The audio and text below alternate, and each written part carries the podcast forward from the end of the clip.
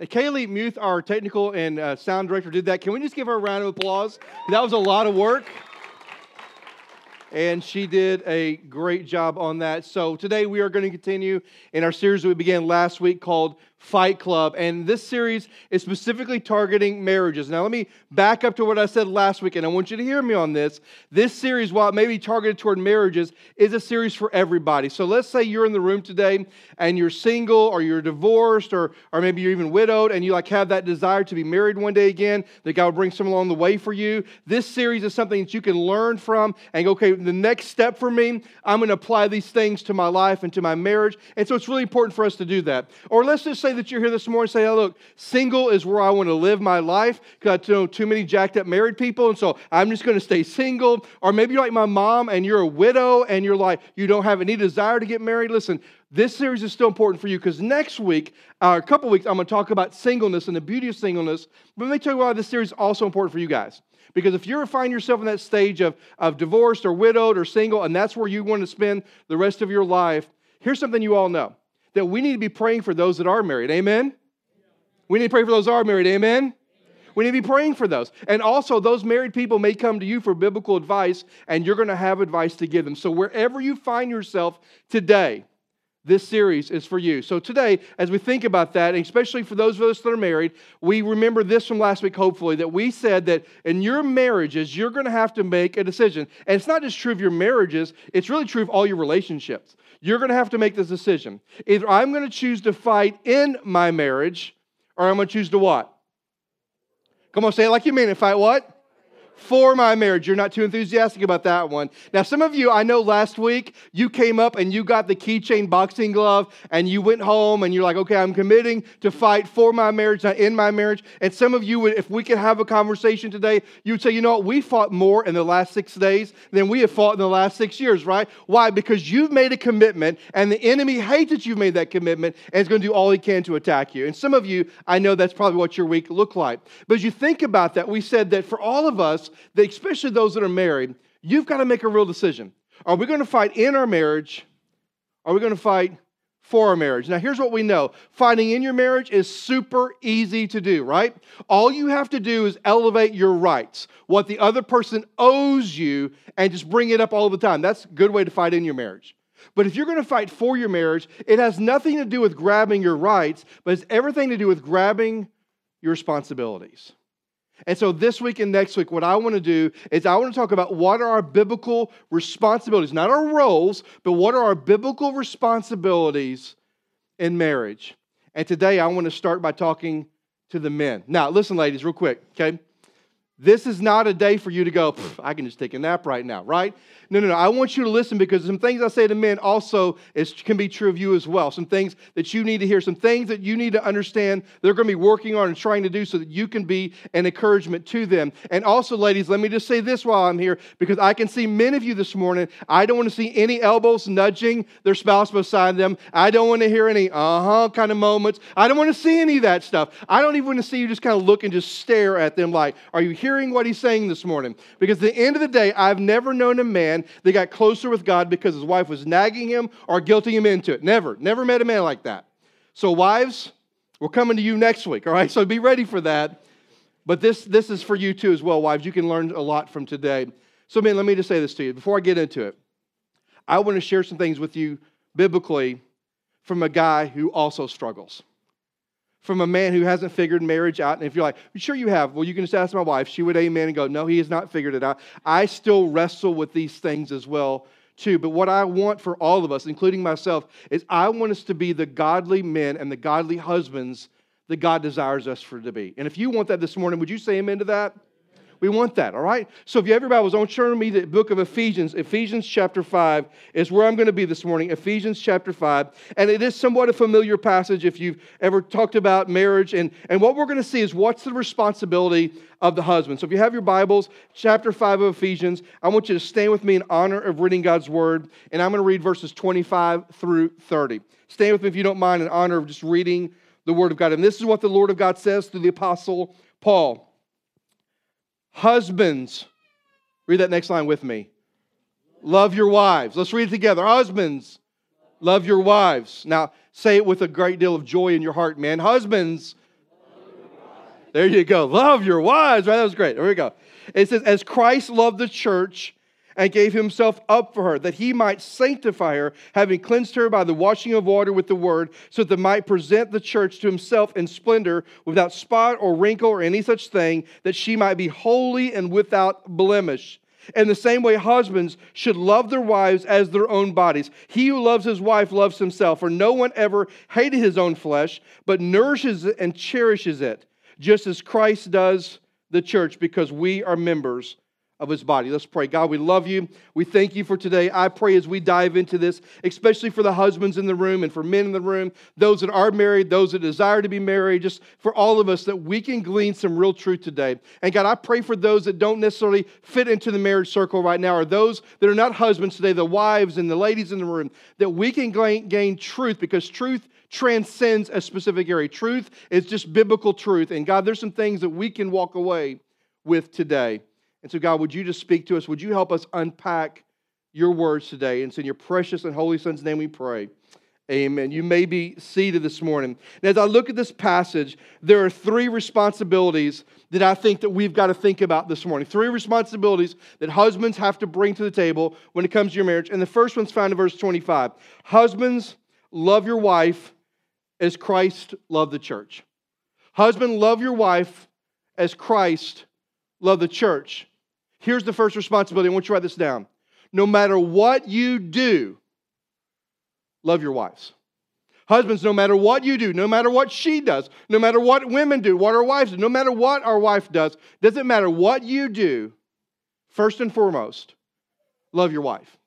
Now, this word love here, this word love, if you were to trace it back, is the Greek word agape. It's a word we've talked about before. I'm sure you know what it means. I'll come to it in a minute. But the reality is, there's a, a commentator by the name of David Guzik that does a really good job of reminding us that there's really four kinds of Greek words for love in the New Testament. One of those loves is the word eros. It's where we get the word erotic in English, and that's a love between a husband and a wife. And that kind of love is driven strictly by desire. And y'all know what I'm talking about, right? The other kind of love, a second love, is the love called storge. And that's the love between like a parent and a child or family members. It's a love that is driven by blood. Like we're blood related and we love each other because of that. And then there's this love called phileo. It's a brotherly kind of love. It's a love that is driven by uh, similar uh, uh, things that we enjoy, co- common interest and common affection. It's that kind of phileo kind of love. But then we have this agape love. And agape love is not driven by desire. It's not driven by blood. It's not driven by common affections. It is driven by a decision a decision to love someone that's instinctive to them, decision to love someone unconditionally, to love them in a way that's never changing, to love them in a way that is self giving, and to love them in a way that completely denies self. Now, back up just for a moment, man. Husbands, agape your wife. That's what he's talking about. This kind of love that is unconditional. This kind of love that's never changing. This kind of love that is self giving and it's always about denying self. Husbands, that's how we're to love our wives. And he says, that's how Christ loved the church. Now, think about the church just for a moment. Let's think about the church of Jesus Christ. You ready? The church, and you probably know this, the church is the vehicle that Jesus has chosen to share the gospel to the world, right? Now, we know the church is not a place, but it's what? It's a people. Come on. It's not a place, it's a people. We know that, right? And so when Jesus gets ready to go into heaven, Matthew 28, he says, Go make disciples of everyone, of all nations, teaching them to obey everything I've commanded you, baptizing in the name of the Father, the Son, and the Holy Spirit. And lo, I'm with you always. In other words, Jesus saying to those of you that are going to be my followers, you make up the church, and the church is going to be the vehicle with which I share the gospel to the rest of the world. Now, Here's the problem with the church it's made up of people. Amen? People are messy. And part, part of the people that are in the church are people that are broken people, right? Some of the people in church are people that aren't just broken, but they're people that, like, they sometimes just don't get it. They don't completely understand. People in the church, listen to this. Now, some of you, this is your first time to church. You need to hear me say this, all right? Sometimes people in church are hypocrites, right? And then sometimes people in church are just flat out crazy, right? I mean, the church is made up of so many different kinds of people. But listen, when you think about the church, the vehicle that Jesus chose to share the gospel to the rest of the world is made up of broken, flawed, hypocritical, sometimes don't get it, crazy kind of people. Right? And that includes you too, and that includes me. That's what the church is made up of. However, Jesus says, I, and despite, despite all that, Jesus loved the church. Now, well, how did he love the church? When it says that, you know, the husbands love your wives as Christ loved the church, Jesus loves the church not based on performance, but based on position. Now, follow me for just a moment. Jesus' love for the church has nothing to do with what the people that make up the church do for him. Jesus' love for the church is not based on the, how they perform, his love is based on their position. They are children of the Most High God, they are followers of Jesus. They have been adopted, accepted, forgiven, and they belong to him. So, Jesus' love for the church is not based on what we do, it's based on who we are. Now, let me tell you why that's really important because that's, husbands, how we're to love our wives. We're to love our wives not based on their performance, but based on their position. See, Jesus' love for the church wasn't based on what they did, it was based on the church is the bride of Christ, that the church belongs to Him. It was who they are is why he loved them. And the reason we are called to love our wives this way is not based on what they've done. You know, do they fix the mean biscuits and gravy? Or do they keep all the laundry done? Or they, do they take care of all of the needs in the house? I mean, do they pay all the bills? It's not based on performance. It's based on their position. They are our wives. Hear me on this, husbands. You walked an aisle, probably you were in front of a judge, a justice of the peace, or a minister, and you took vows and you made commitments and you swapped rings and you said things like, I will, I promise to, to love and to comfort and to cherish you. I'll take you this day forever in better or worse, for richer or poor, and sickness and health. You made those commitments. And we love our wives not because they've met, that they've performed and kept their commitments, but because of their position, and that is that they are our wives. And, and Paul says, Husbands, love your wife as Christ loved the church. Now remember, let's remind you how Christ loved the church. He loved the church with an unconditional, unchanging kind of love, a love that is self giving and a love that was self sacrificing. And that's how we're to love our wives. Just a real quick poll. Don't raise your hand just in your head. I just want to see it in your eyes. You ready? How many husbands can say, That's how I love my wife? Because, see, when you read Ephesians 5, it talks about women submitting to their husbands, wives submitting to their husbands, and tells why. And it says, Husbands, love your, your, your wife as Christ loves the church. And listen, I would contend with you that this, com- this command to the men is even a more daunting task than the other one. That you are called to love your wife exactly as Christ has loved the church. To love her based on position, not performance. To love her unconditionally. To love her in an unchanging way. To love her in a way that is self giving of you and it's always denying yourself. That's how we're to love her. Now, this kind of love that Jesus showed the church is the kind of love that led him to never walk away from the church. The love that he, that he felt for the church, the love he demonstrated to the church, was the kind of love that led him never to walk away from the church. When you read scripture, were there moments when you read scripture, you're like, if I was God, I'd be like, I am done with you people? Sure, you would. Was God ever done with them? No. Listen, husbands, I think one of the most godly things that we could do this morning is to tell our wives no matter what, I'm not throwing the towel in. No matter what, I choose to love you. Even when you don't get it, even when I think you're being hypocritical, even when you are broken, even when I think you're crazy, I choose because you know you've thought that before, husbands. I choose, don't laugh because you'll get in trouble later. I choose to love you. Husbands, I think the most godly thing we can do this morning is tell our wives, no matter what. You know what no matter what means? It means there's no, there's no reason I will ever change my position, no matter what you do. No matter what you do. I'm not throwing the towel in.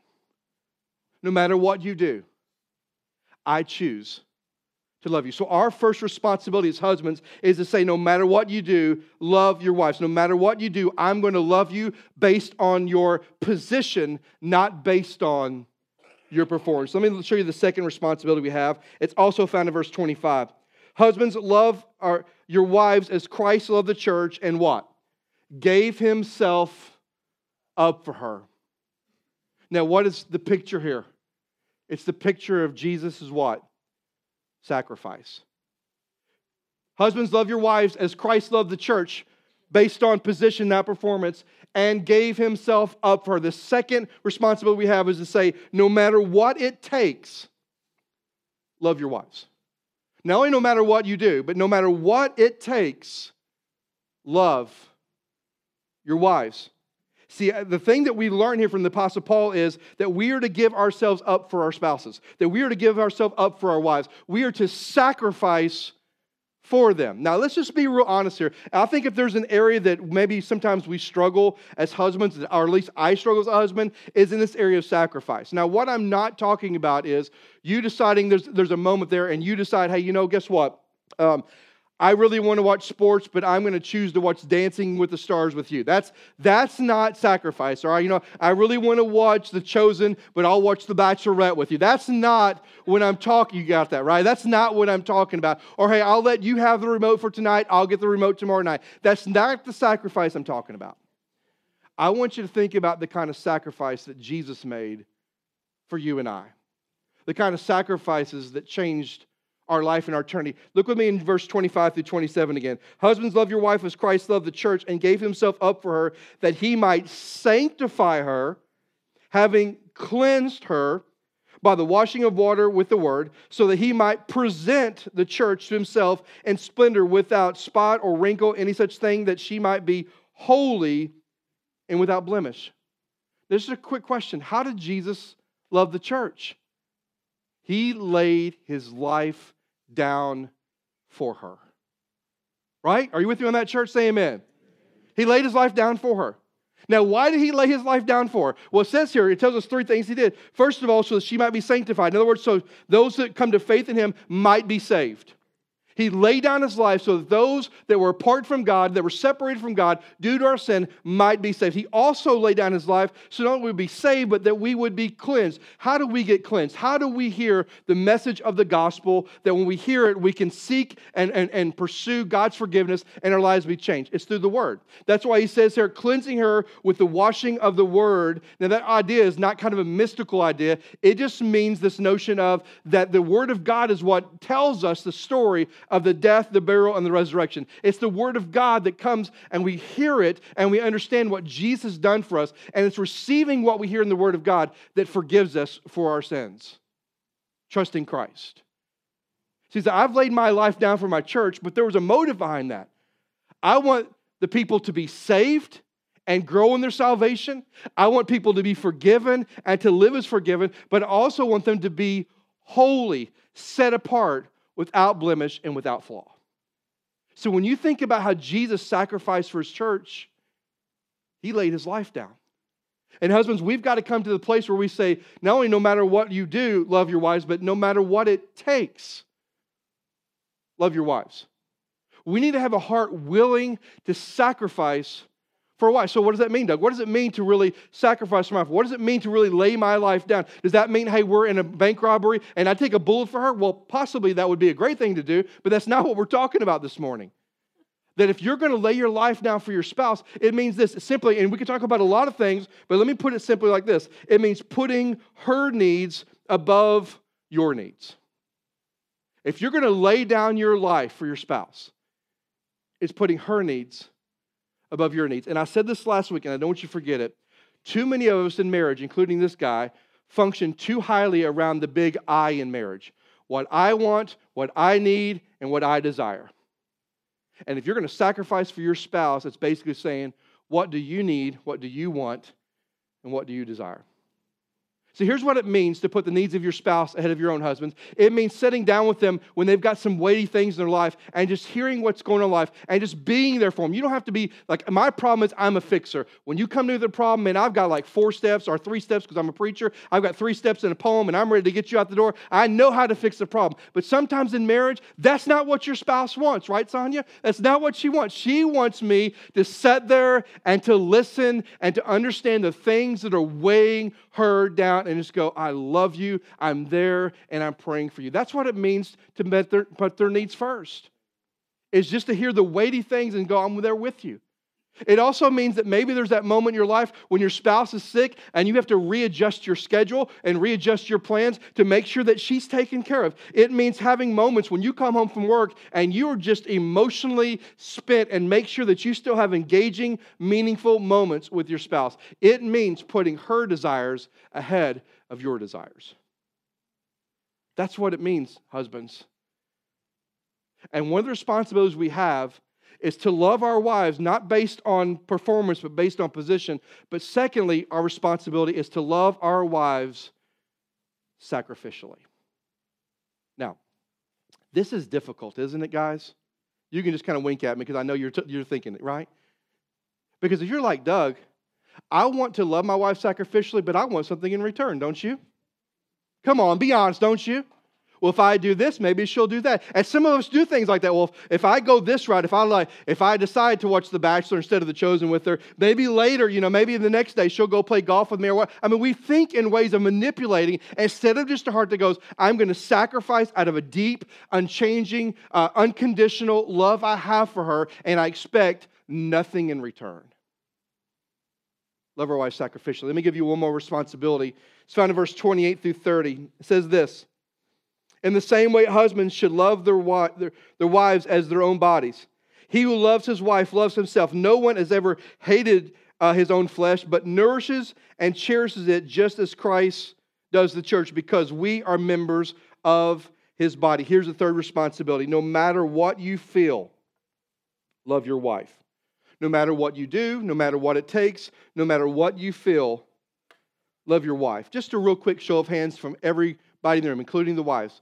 How many of you would say that sometimes in a marriage relationship you have intense moments? Okay. Some of you haven't been married long enough, but it's coming. I'm telling you, it's coming. It may be today, but it's coming, right? Even in those intense moments, guess what? Even those intense moments, we're called to love our wives like we love ourselves. And Paul tells us specifically how you love yourself. I mean, all of us do, right? All of us love ourselves. He says, You know how we know we love ourselves? There's two things we do. Number one, we nourish ourselves and we cherish ourselves. Now, nourishment means we just give ourselves the very things that are needed to grow, whether that's physically, spiritually, emotionally. We feed into our lives what we need to make sure that we're healthy and moving the right direction. Whether it's growing spiritually, emotionally, whatever it is, we nourish ourselves, but we also cherish ourselves. All of us at some point look in the mirror, you know, we put our clothes on, we put our deodorant, hopefully we brush our teeth, and we go, I, I, I, I, I'm a person of value. I matter and I cherish myself. That's not an arrogant thing. You were created in the image of God and you should cherish yourself. But he says, listen, I want you to love your wives like you love yourself. Listen, no matter what you feel in the intense moments, love your wife like you love yourself. That means make sure that you are nurturing and showing nourishment to your wives. You need to make sure that you're feeding into your wife whatever she needs to help her grow spiritually and emotionally not feed things in there that tear her down. We need to make sure that we're spending time with our wives, giving words that, that build her up, that basically that show her that we cherish her, that she's of value and that she matters and that she's significant and that we love her that way. Not words that basically devalue her, words that are condescending or degrading. We have to make sure that in our marriages that we when things get intense that we love our wives like we love ourselves that we nourish her and nurture her but also cherish her. In fact, 1 Peter chapter 3, let's throw it up. 1 Peter chapter 3 verse 7 says this. Likewise, this kind of shares the same idea. Likewise, husbands live with your wives in an understanding way, showing honor to the woman as the weaker vessel. Now, here's what here's what Peter says. Husbands, here's what I want you to do. Live with your wife in a way that's understanding and live in a way with your wife where you show her honor. Now, what does that mean to be understanding? Doesn't that understanding take listening? Doesn't understanding take grace? Doesn't understanding take this idea that we're in this thing together and I'm not giving up or giving out on you? Isn't understanding something that's there for the long haul? Sure. And what does it mean to show her honor? To speak well to her, right? So here's what I want to say to us husbands. You ready? Just for a moment. If we are going to, no matter what we feel, if we are going to love our wives like we love ourselves, we've got to make sure that we are putting things into her life to help her grow emotionally spiritually. We've got to make sure that we know that our spouses know that we cherish her and that they're valuable to us. We've also got to be understanding to them and show them honor. We've got to do that, yes, with our actions, but hear me, man, we have to do it with our words. Now, I know what many of you are thinking. Many men, and I don't know what the numbers are, but men use, say, 10,000 words a day. Ladies use how many words a day? Somebody said a lot, right? So let's say 100,000 words, okay? We'll just use that. I don't know what the numbers are, but let's just say that. And this, quite frankly, sometimes your wife comes home and she's used 30,000 words. That means she's got 70,000 all for you, baby, right? 70,000 for you to listen to. And you've used 11,000 words on your day. And so when you get home, what's the one thing you don't want to do? Talk. But listen, your words matter. They can speak life or death into your marriage. And see, here's what we need to know as men. Ready? Come, just follow me because you know I'm right. Men, I mean, like, like Chris and I could get into a verbal disagreement, and an hour later we could go eat tacos and we're fine. But two ladies get in a verbal disagreement where things said that shouldn't be said, and years go by, right? right? You know I'm right. Why? Because words matter to them. And we've got to make sure our words are nurturing, cherishing, showing honor, and that our words are designed to build them up. That's our third responsibility to love our wives. So, no matter how we feel, to love our wives like we love ourselves. And so, I want to conclude with this today, men. Do you have an attitude this morning that says no matter what? Do you have an attitude this morning that says no matter what? Are you ready to elevate your responsibilities in your marriage rather than pick up your rights in your marriage? See, the beautiful thing about this passage is we learn what Jesus has done for us. Did Jesus love us based on performance? No. He loved us based on position. Did Jesus love us sacrificially or was he selfish? He loved us sacrificially. Did Jesus love us in a way like he loved himself? Sure, he did. And the beautiful thing is when we see how Jesus loved us, man, here's what we got to realize is that's the standard he has for how we love our spouses. The way Jesus has loved us is how we are to love them. Big task, but it starts with a step. It starts with a commitment. And husbands, I'm going to ask you, would you be willing to make one of these three commitments this morning? Would you be willing to say this to the Lord and maybe even to your spouse this morning? Say, no matter what, I choose, I am choosing to love you based on your position as my wife that God has given me, not your performance. No matter what, that's how I'm going to love you. Or maybe this morning you need to make a decision, say, say to your wife and to the Lord, I'm going to, I'm going to love my wife sacrificially no matter what it takes. Or I'm going to love my wife like I love myself, no matter what I feel. And I just think this morning, there's probably some husbands in the room. If you're like this guy, you're super selfish. The world revolves around you, and your marriage follows suit. And today, we need to swallow our pride, lay some things down, and say, okay, my marriage is worth fighting for my wife and her affection spiritually and emotionally is worth fighting for. And if you're going to fight for it, it begins with going, I love her because of who she is, not what she does. I love her sacrificially, and I'm going to choose to love her like I love myself to nurture her, cherish her, understand her, and honor her. And so this morning, man, maybe right where you sit this morning as we sing in a moment, you just need to make that to, commitment to the Lord. You may need to lean over to your spouse and say those things to her, maybe when you're going out to lunch today. But whatever it takes, man, will you take on your God given biblical responsibilities in your marriage because your marriage is worth it? And then maybe you're here this morning and you've never trusted Christ, you've never made a decision for the Lord. So you're not really worried about marriage right now. You're just like, I don't know what this whole church thing's about. Well, today you learned the most valuable thing about church that we gather together on a day like this for one reason because of what Jesus has done for us. How Jesus laid down his life for all of us. He died on a cross, and then all we have to do is acknowledge what he's done for us and say, I want to receive you as my Lord and my Savior, ask you to come into my life and forgive me my sins. If we will do that, we can have the hope of eternal life. So this morning, if you need to make that decision, would you do that right now? Everybody stand with me if you would. Everybody stand. With every head bowed and every eye closed, let's just go to the Lord in prayer. Father, I love you. And I thank you today. I thank you for this passage. I know it's a common passage that we think about marriage, Lord, but typically we focus on the role of being the head and but God, that's fine, but I think we need to talk about the responsibilities.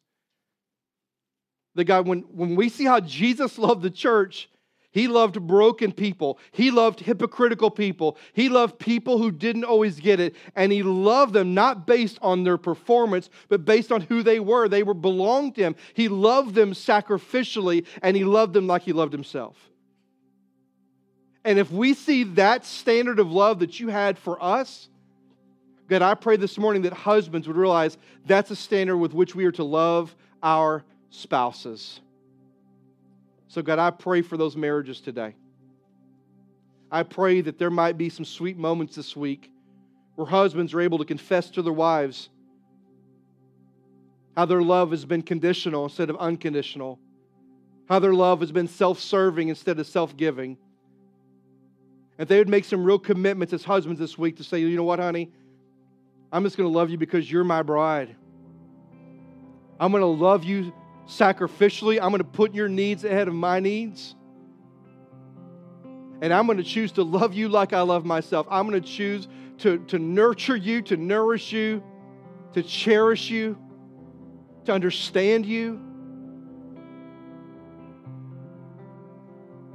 And I'm going to do it with my words and my actions. And I believe if our marriages are going to get better, it can start with some husbands deciding to take up their responsibilities, not their rights. So, God, would you be with marriages today? God, I pray for those in the room today that, that are in that phase of singleness, or they're like my mom, they're widowed, or they're divorced, Lord. I pray that today they would recognize that, and celebrate the truth of what you've done for us. This passage is a beautiful reminder of how much you loved us, but also, Lord, that you would convict them and you would share with them that if they were to step into another relationship, this is what it's to look like. But if they choose to stay in that path of singleness, Lord, if they would say, you know what, there's some couples I need to be praying for. Because marriage is tough, it's difficult. And I want to be someone who can intercede on the behalf of those who've come together through matrimony. So, God, this message is for all of us. And my prayer is that we would just be faithful to respond as you're leading us this morning. God, we love you and we thank you for all that you do for us. For it's in your precious and your Holy Son's name we pray. Amen. Now, this morning, as we sing, if you need prayer, it may have nothing to do with marriage. Jason and Kelly are going to be right over here, and Pat and Willie will be right over there. They'll pull the curtains back. If you just need prayer this morning, they would love to pray with you. If you want to come to this altar with your spouse and just like we did last week and just get on your knees before a holy God, that's fine. If you leave this morning and you choose, hey, I want to fight for my marriage, not in it, and you weren't here last week, we have a keychain boxing glove on the offering table back there. I would love for you to take it home with you as a reminder that you're fighting for it and you're not going to fight in it. But ultimately, however you respond this morning, my prayer is that God would be honored with our response your marriage, your relationships, they're worth it. So, what commitment do you need to make this morning? And will you follow through with it? So, however the Lord leads you, would you respond to that as we continue to worship.